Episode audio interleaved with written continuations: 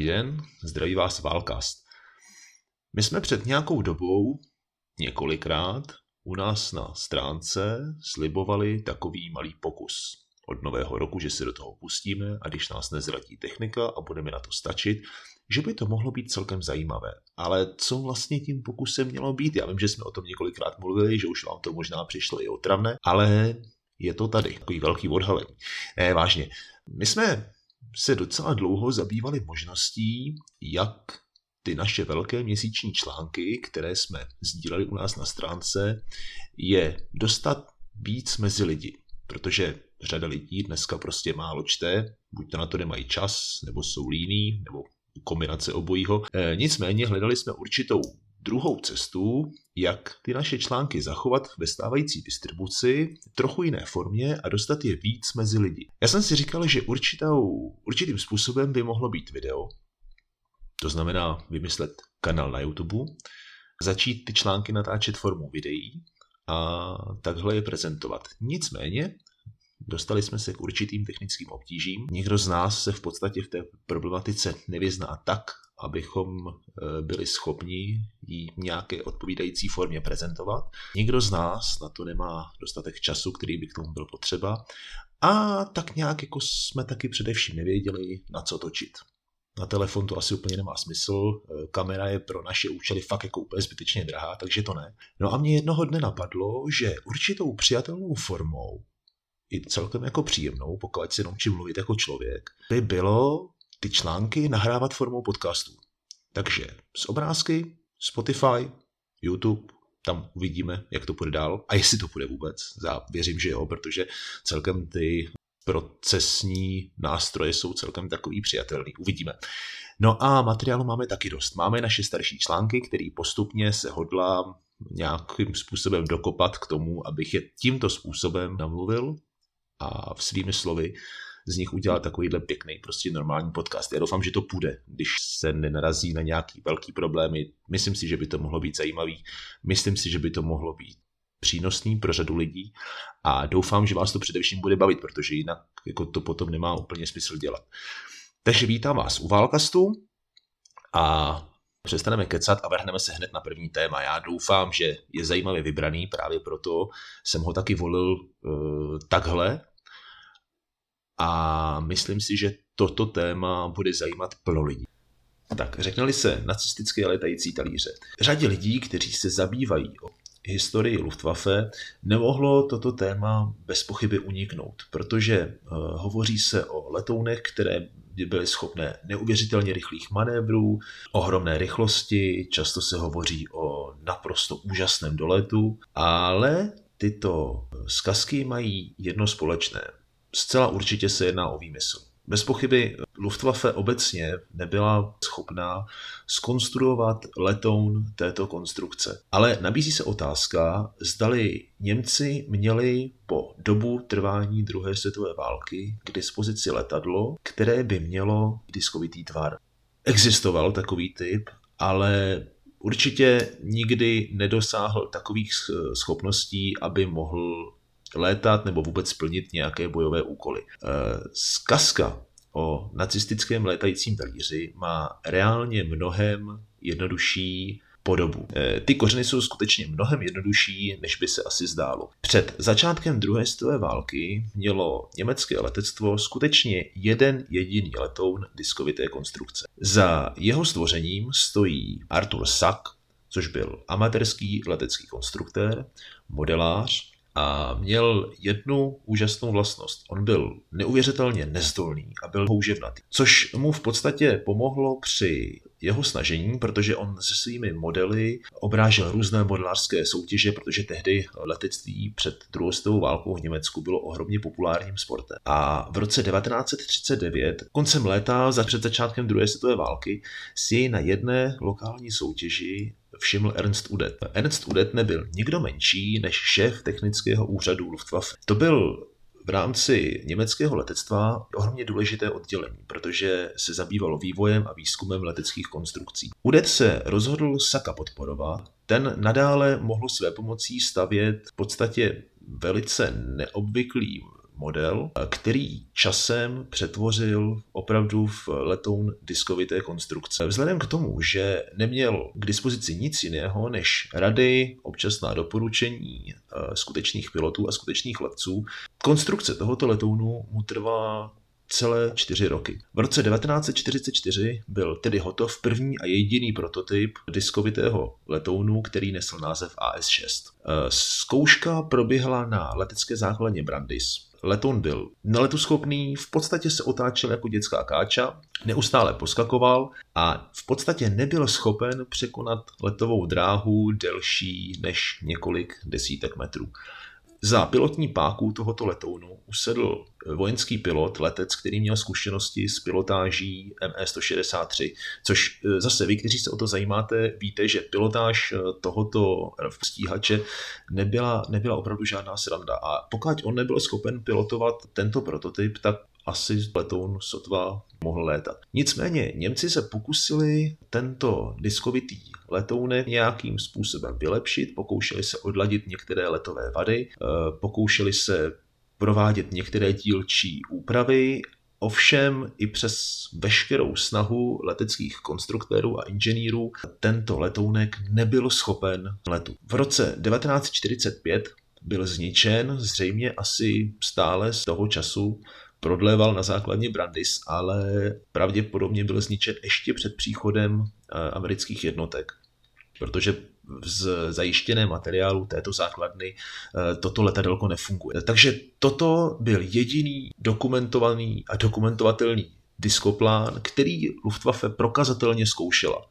To, co přišlo dál, tak už jsou skutečně nepodložené fámy, určité legendy a nedá se říci, že by na těchto legendách bylo něco, co by se dalo označit za důkaz ve stylu ano, Teďka se koukáme na projektovou dokumentaci nebo na součásti německého diskoplánu troufám si říct, nikde není a neexistuje to. Ale proč? Myslím si, že bychom se na to mohli podívat dál. Čili eh, kdy se tedy vlastně objevila legenda o nacistických létajících talířích? Eh, tady na tomto místě je důležité říct, že se určitě nejedná o žádnou krátkodobě žijící legendu. Ono už to trvá řadu desítek let. Eh, v podstatě první zmínka se objevuje někdy v polovině 50. let. V té době Robert Lusar, důstojník obnovované německé armády Bundeswehru, vydává knížku Německé zbraně a tajné zbraně druhé světové války a jejich vývoj. Lusarová kniha má poněkud nejasné prameny informací. V polovině 50.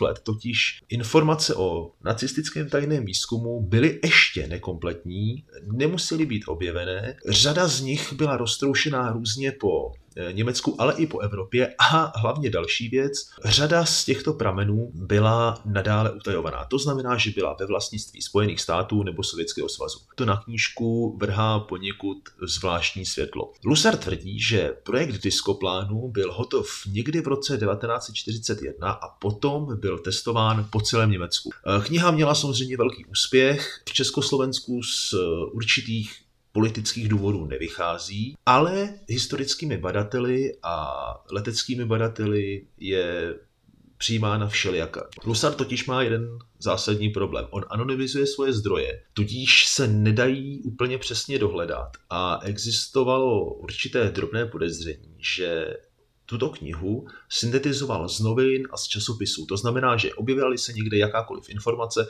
on po ní sáhl a v podstatě ji implementoval do své knihy, když, když, to, řeknu, když to řeknu zjednodušeně. Eh, dočkal se určitého nekritického přijetí v kruhu záhadologů, různých nadšenců UFO a už tehdy konspiračních teoretiků. Tady je trochu eh, u těchto lidí problém, že mají mlhavé znalosti o, řekněme, takové té reálné historii. To znamená, že nejsou do určité míry schopni s těmi fakty pracovat a tak trochu je nekriticky přijímají, což samozřejmě potom má zásadní vliv na rozvoj téhle legendy nacistických létajících talířů. E, ostatně ta legenda dneska žije neuvěřitelně širokým vlastním životem. Objevuje se e, v různých záhadologických časopisech, v různých e, publikacích, jejichž historická správnost prostě není taková. A pak se jako celkem není čemu divit, že lidi to poměrně fakt jako nekriticky přijímají. Já teda taky netvrdím, že v tomto podcastu bychom tu legendu nějak jako rozluštili. Na konci konečně uslyšíme řadu svědectví, který já, třeba já úplně neumím vysvětlit a taky se za to, o to zajímám poměrně dlouho, ale přesto si myslím, že tam eh, je určitý prostor pro spekulaci o některých, o některých skutečnostech. Diskoplány tedy měly vyvíjet dohromady čtyři vědci. Rudolf Schriever, Klaus Habermol, Richard Miete a Giuseppe Belonco. Ovšem, tady zase na tomto místě je důležité zmínit, že seriózní badatelé uvažují mnohem rezervovaněji. Schriever a Habermol měli skonstruovat diskoplán, který by se dal nejlépe popsat jako soustava dvou disků. Ten obvodový disk v sobě ukrýval ještě jeden disk s lopatkami, který v podstatě eh, fungoval něco jako nosný rotor u vrtulníku. Eh, tento lopatkový disk poháněla řada proudových motorů rozmístěných po obvodu disku. Eh, ty proudové motory by nejdřív celý ten aparát zvedli do vzduchu, potom by se lopatky naklopily a v podstatě následně by ten, by ten diskoplán mohl létat dopředu, dozadu, choval by se jako normální, normální letadlo. Otázkou je, jestli by to vůbec fungovalo. Vedle mě si tuhle tu otázku položil časopis Luftfahrt International, který vycházel eh, v západním Německu a vůbec, myslím si, že snad i v západní Evropě a ve své době platil poměrně za respektovaný časopis. Eh, jeho redaktoři si dlouhým zkoumáním a vyhodnocováním tuto otázku snažili zodpovědět.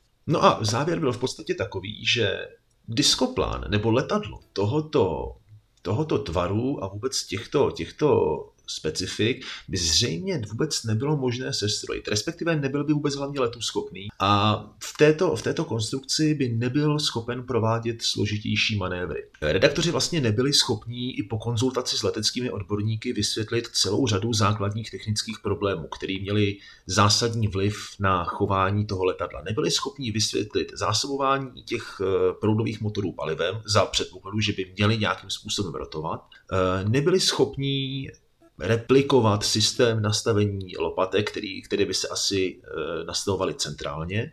A potom hlavně nebyli schopní e, nějakým způsobem zodpovědět otázku, jak by bylo stroj stabilizovat. Zdali by to bylo za použití nějakých gyroskopů nebo nějaké jiné technologie. A hlavně podle e, jejich zdrojů by celý stroj konstruovaný tandemem Schreiber-Habermol měl mít nebo dosahovat 6 až 7 metrů v průměru a podle jimi dosažených výpočtů je to moc málo na to, aby se stroj vůbec udržel ve vzduchu.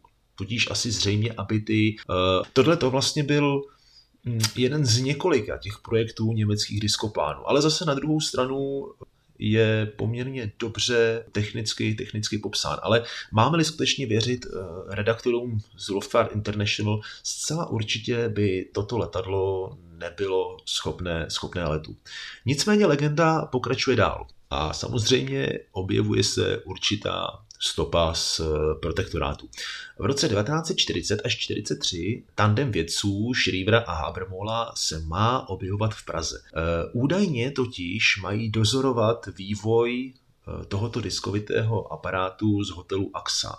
Mně se to zdá trošku přitažené za vlasy, ale pojďme se na to podívat trošku hlouběji. Ona je tady totiž jedna, řekl bych, taková podstatná komplikace. Do konce roku 1943 se totiž inženýr Schriever v Praze objevuje velice málo. On je zaměstnán v, jako inženýr v letecké továrně Fluxoik-Werke Eger. E, ta sama o sobě by vydala na samostatný podcast, protože kolem Fluxoik-Werke Eger se objevuje celá řada legend a tyto legendy se orientují na neuvěřitelně ohromné podzemí. Měl tady za druhé světové války fungovat tajný výrobní komplex. Dokonce se o něm zmiňuje i Ludvík Souček, což je docela zajímavý, protože Ludvík Souček měl celou řadu informací, jejichž pravý zdroj my dnes neznáme. Tam to je taky poměrně zajímavý, ale nechci odbíhat. E, dokonce, co se týče legend o v této továrně, tak zdejší výrobní komplex by měl mít až 8 podlaží. E, zaměstnanci měli být čistě Němci já si myslím, že tohle je opravdu spadá do kategorie skutečně legend, protože to pozadí fluxový kverke Eger je trošku jiné. Od roku 1940 totiž tato továrna funguje jako opravárenský závod a až později v souvislosti se zhoršující se německou situací eh, ve vojenské výrobě byla přeměněna na částečnou výrobu stíhaček a částečně zde probíhala výroba některých komponentů. Dále bylo, bylo zdejší letiště rozšířeno pro potřeby přistávání bombardérů eh, nebo proudových stíhaček. Ale určitě tyto adaptační práce neměly za úkol eh, sloužit k přistávání některých prototypů letadel a diskoplánů asi už vůbec. Ono eh, po čase bylo skutečně nalezeno nějaké podzemí v okolí této letecké továrny, jenomže tímto podzemím bylo pouze technické a technologické zázemí eh, tohoto letiště. Eh, byly nalezeny nějaké kolektory, nějaké chodby, ve kterých bylo umístěno rozmrazovací zařízení drah a byly tuším nalezeny některé podzemní nádrže. Ale pořád tohleto určitým záhadomilům nestačí a pořád tady existuje nějaká eh, domněnka, že by tady nějaké rozsáhlé podzemí být mohlo. Ale určitě nic takového tady určitě. On ten zmatek v celé věci ještě víc trošku podporuje nedostatek správných informací, eh, které dávají prostor pro vznik bájí, různých polopravd a neustálému nacházení nových a nových lokalit, které měly být spojeny s tajným výzkumem eh, diskoplánů a různých supertajných zbraní a podobně. Většinou tyto lokality mají zcela prozaičtější určení a byly nějakým způsobem použity pro válečnou výrobu. Ale aby tady probíhal vyloženě základ tajného výzkumu na území protektorátu Čechy a Morava, tak to si myslím, že asi určitě ne. Tajný výzkum jako takový eh, probíhal v středočeském městě Příbram, kde měl svoji kancelář vědec zvaný Rolf Engel, který se spolu podílel na raketovém výzkumu. Eh, to je taky velmi zajímavá kapitola, ale to už bychom trošku podstatně odbočovali. To znamená, jestli kdy vůbec v protektorátu Böhmen und Mähren eh, tajný výzkum probíhal, tak potom to bylo skutečně velice omezeně a dá se říct, že skutečně zde fungovaly fragmentální části tohoto výzkumu, ale neřekl bych, že by tady probíhal tajný, ten super tajný výzkum jako takový. No a zabýváme-li se e, nacistickými letajícími talíři, potom z celé řady důvodů nelze opomenout Kbely, protože před určitou dobou se objevila řada reportáží, které přinášely svědectví několika osob, které v prostorech kbelského letiště měly býti svědky zkoušek letounů údajně diskovitého tvaru a údajně tyto letouny měly dosahovat naprosto skvělých letových vlastností. Tady je pravda, že, a k tomu se potom ještě dostaneme dál, že tohle je věc, kterou já úplně tak neumím vysvětlit. I když jsem se touto legendou zabýval poměrně dlouho a poměrně hluboce, pořád tady existují určité skutečnosti, které se vysvětlují velmi složitě. Nicméně i to Obsazení Gbel po roce 1939 německou armádou má poměrně jasný, poměrně jasný vysvětlení. Vlastně ta oblast Gbel byla po roce 1939 eh, obsazena Němci. Ono nedaleko této dneska už pražské části, tehdy to ještě tak v Praze tuším úplně nebylo, existovala řada poměrně významných leteckých továren. Existovala tady letňanská avia, ve Kbelích tuším přímo byla umístěna výrobna společnosti Aero a ještě tady také existovala letecká továrna Letov, která před druhou světovou válkou pro československé letectvo vyráběla letouny. Ostatně jako Aerovka a ostatně i jako další letňanské provozy. Ještě v roce 1939 nebo začátkem roku 1940 tuto oblast opět navštěvuje Ernst Udet. My ho známe ze začátku, když jsme se bavili o Arturu Sakovi. Udet tady měl za úkol zjistit možnosti zdejších podniků vyrábět pro potřeby Luftwaffe. Ta inspekce byla čistě prozaická. On tady neměl za úkol eh, zjišťovat žádné možnosti tajného výzkumu nebo, nebo tady dokonce ten tajný výzkum dozorovat. To určitě ne.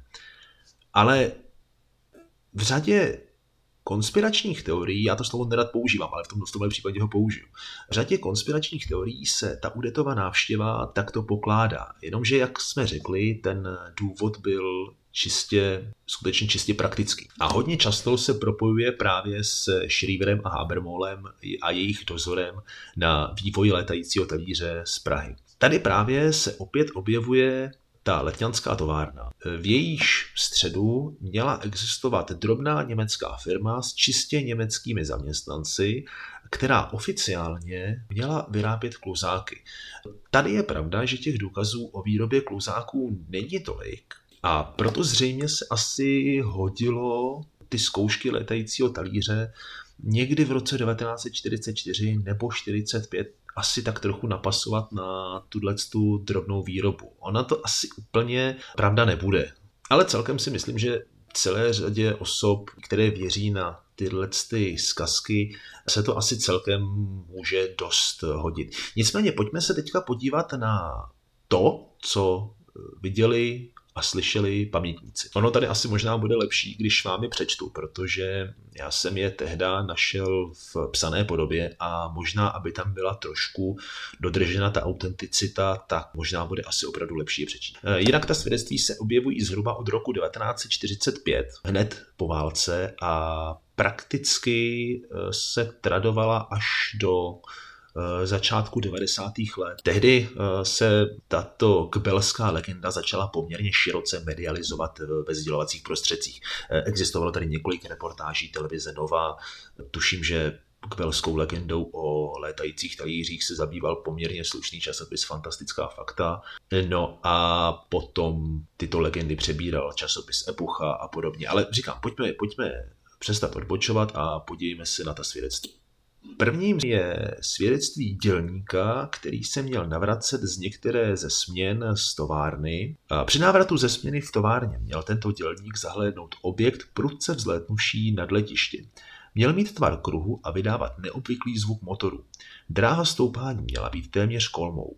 Poté zmizel v obrovské výši. Tady je třeba e, zajímavé ptát se, zdali tento dělník e, neviděl spíš, tak říkajíc, nebo dalo by se říct běžný proudový stíhač, například Messerschmitt 262, který eh, ve Kbelích byl, protože tyto stíhače ve Kbelích nějakou dobu v roce 1945 eh, deponovány skutečně byly. A zdali prostě to letadlo neviděl třeba v trochu jiném úhlu po vzletu, či prostě ho nemohl nějakým způsobem považovat za něco jiného, co viděl. Zajímavý ale je, že ono v tom na přelomu toho roku 1944 až 45 eh, těchto svědectví je, je hned několik. A ty osoby se mezi sebou sotva asi mohly potkat, aby tam došlo třeba k určitému potvrzení těchto těch, eh, těch svědeckých výpovědí, což je právě jedna z těch eh, věcí, které se poměrně složitě vysvětlují v tomto v ve směru této legendy. Tak druhé svědectví je velmi zajímavé a vyšlo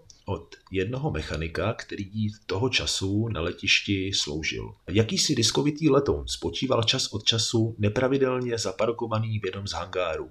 Sem tam byl maskovaný nějakou plachtou, sem tam býval úplně odkrytý. Později měla být provedena neúplně povedená letová zkouška. Dokonce tento mechanik zkoušku datuje do 14. února 1945 a tady bych upozornil na jednu podstatnou skutečnost, která toho dne nastala. 14. února 1945 se totiž Praha ocitla pod prvním skutečným kobercovým útokem druhé světové války. Já si úplně nemyslím, že by eh, toho dne byla prováděna letová zkouška nějakého prototypu letounu. Je to minimálně trochu zvláštní, aby po poměrně velkým náletu na Prahu, i když směřoval na centrum města a nebyly jim dotčeny důležité objekty, byla ještě potom prováděna nějaká letová zkouška. Ale je velmi zajímavý, že tohleto svědectví v podstatě už přímo operuje s nějakým diskovitým letounem a vychází od letištního mechanika, což je poměrně zvláštní skutečnost. No a v tomto světle zní úplně senzačně svědectví ještě jednoho muže. E, tímto mužem měl být jistý Hans Krim, který v inkriminované době na kbelském letišti sloužil. On popisuje událost zhruba ze zimy 1944, kdy se po poměrně prudkém večírku se svými kolegy měl nějakým způsobem usnout na letišti. Ráno se probudil a spatřil skupinu mechaniků a různých jiných osob, které vytahují na letišní dráhu letoun diskovitého tvaru stojícího na čtyřech přistávacích nohách. E, později měl být údajně stráží vykázán z letišní plochy pryč. Já si myslím, že tady je podstatná jedna věc. Kbelské letiště bylo během druhé světové války vojenskou základnou. Já si prostě pořád nemyslím, že kdyby tam měla probíhat nějaká super tajná zkouška, že by toho času ten strážní oddíl nebyl nějak posílen a že by úplně jako našli vojáka, který tam prostě někde spí po nějaký pitce, je minimálně, minimálně zvláštní. Takže je otázka, do jaké míry je Hans Krim skutečnou postavou a do jaké míry je skutečné toto svědectví. E, nicméně tak jako trochu to zapadá do těch svědeckých výpovědí obyčejných protektorátních občanů, kteří údajně měli pozorovat i letové zkoušky tohoto, tohoto letounku. Tady je zajímavá ještě jedna okolnost, že my jsme tady zmiňovali, že medializace tohoto tématu přišla až v 90. letech. Ono to není tak úplně pravda, protože ještě v 60. letech eh, v podmínkách částečného uvolňování poměrů v Československu se československá televize pustila do natáčení dokumentárního snímku o nacistickém tajném výzkumu na území protektorátu. Tehdejší, dalo by se říct dnešními slovy, baratel Jiří Klinger vynašel zhruba asi tři nebo čtyři osoby, které navzájem si potvrdili určitá svědectví o zkouškách eh, tohoto letounu, což je taky docela zajímavá, zajímavá indicie, kterou tak úplně jako neumíme vysvětlit, o což je v těch belích šlo. Existuje ještě jedna poměrně úsměvná legenda týkající se belského letiště, totiž, že někdy začátkem roku 1945 se měl do Prahy dostavit úředník Špérova ministerstva zbrojní výroby a prý údajně z prostoru hlavního nádraží nebo Václavského náměstí měl pozorovat diskovitý letoun vzlétající z prostoru nebo směru k velského letiště. Já si myslím, že tohle je čistá, čistá blbost. Protože kdyby tomu tak skutečně bylo a viděl toto letadlo eh, jeden samojediný inženýr ze Špérova ministerstva. Potom jsem si naprosto jistý, že by nebyl jediný on sám, ale těch eh, pozorovatelů by byly další desítky nebo stovky osob. Takže to je taky jedna docela taková taková indicie, která tuto legendu poměrně docela slušně nabourává. Jenomže zůstaňme ještě na chvilku u toho zmiňovaného Alberta Špéra. Nebyl by to právě on, který by ze svého titulu ministra zbrojní výroby nutně musel vědět něco o takto probíhajícím projektu. Já si pořád myslím, že by minimálně aspoň o tom musel mít nějaké povědomí. A když si odpikával svůj trest ve věznici Špandau, tak poskytl několik interview pro několik německých časopisů. Mezi nimi byl i redaktor časopisu Krystal a On se ho zeptal na problematiku létajících talířů nebo na výzkum létajících talířů a Šper mu odpověděl, že o ničem takovém nikdy nevěděl. Jasně, může se to zdát jako trochu alibistická odpověď, nicméně, kdyby o tom už tehdy něco, něco věděl, tak si myslím, že asi by úplně tady nebyl problém, aby o tom minimálně něco řekl. Tím spíš, když nikdy žádný létající talíř ve stádiu prototypu nebo ve stádiu plánů se nikdy nikde neobjevil.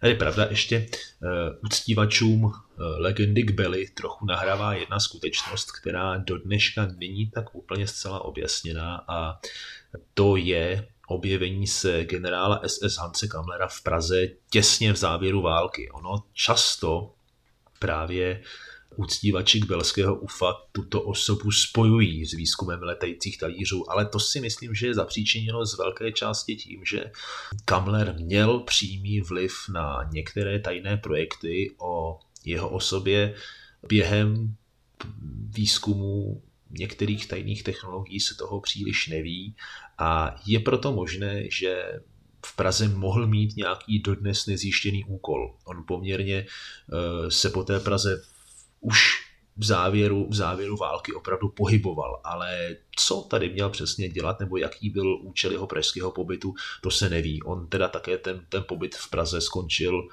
začátkem května 1945 jeho sebevraždou. Takže my jsme se na v, my jsme se v předešlých minutách pokusili schrnout jednu z trvajících záhad eh, nejen našeho protektorátu Čechy a Morava, ale i záhadu dalo by se říct celosvětovou, tedy co to byly německé letající talíře.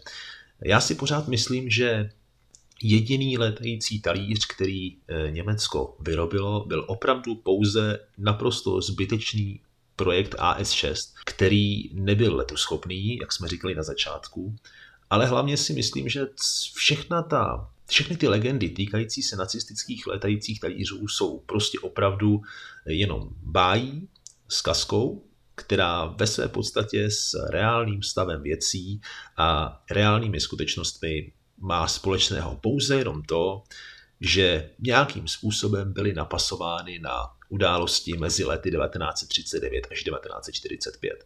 To je asi tak nějak zhruba všechno, čím by se tato problematika dala schrnout. Já jsem především strašně rád, že jste to dokázali doposlouchat až sem. Doufám, že se vám to snad líbilo a pokud ano, tak se můžete těšit na pokračování našich podcastů, které přijde velmi záhy. Já doufám, že se nám podaří hlavně odladit některé technické problémy, které stále přetrvávají. No a velmi brzy si myslím, že bychom mohli nahrát nějaký další podcast. Tentokrát už to bude ale čistě faktografické, tentokrát už se budeme zabývat eh, buď to přímo nějakými osobnostmi, nebo nějakou reálně proběhlou historickou událostí. Tohle to byla taková jenom krátká ochutnávka zhruba toho, co vás bude čekat a na co se můžete těšit. Tak jo, přátelé, to je všechno. To byl dnešní Valkast a od mikrofonu vás zdraví Filip. Ciao.